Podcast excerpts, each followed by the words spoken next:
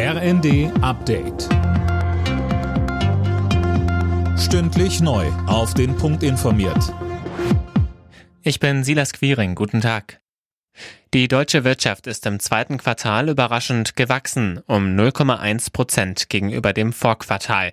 Sönke Röhling, damit hat das Statistische Bundesamt seine bisherige Prognose korrigiert. Ja, denn bisher waren die Experten davon ausgegangen, dass die aktuelle Lage mit Ukraine-Krieg, Lieferengpässen und hohen Energiekosten dazu führt, dass die Wirtschaft stagniert.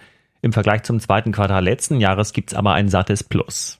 Das macht sich auch bei den Staatsfinanzen bemerkbar. Die Steuereinnahmen legten um fast 8 Prozent zu. Damit ist das Staatsdefizit auf 13 Milliarden Euro gesunken. Vor einem Jahr lag es noch bei über 75 Milliarden Euro. Der Mord am Kasseler Regierungspräsidenten Walter Lübcke wird nicht neu aufgerollt. Der Bundesgerichtshof hat die Revision gegen das Urteil des Frankfurter Oberlandesgerichts verworfen.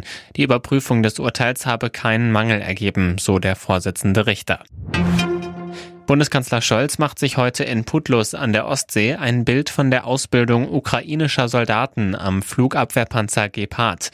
Deutschland will 30 Stück dieser ausgemusterten Panzer an die Ukraine liefern. Wie die Außenministerin Baerbock im ZDF sagte, sei das derzeit der beste Weg, dem Land zu helfen. Bis zum 23. Februar haben wir alles dafür getan, diesen Krieg zu verhindern, diplomatisch zu verhindern. Aber der russische Präsident hat beschlossen, diese Friedensgespräche zu zerstören. Jetzt zerstört er seit sechs Monaten ein unschuldiges Land und deswegen können wir in dieser Situation vor allen Dingen mit Waffenlieferungen die Ukraine unterstützen. Aber sich darauf zu verlassen, irgendwann wird das schon aufhören, das kostet Menschenleben. In Istanbul werden heute die Gruppen der Fußball Champions League ausgelost. Erstmals sind mit Bayern München, Dortmund, RB Leipzig, Leverkusen und Frankfurt fünf deutsche Mannschaften in der Königsklasse mit dabei. Alle Nachrichten auf rnd.de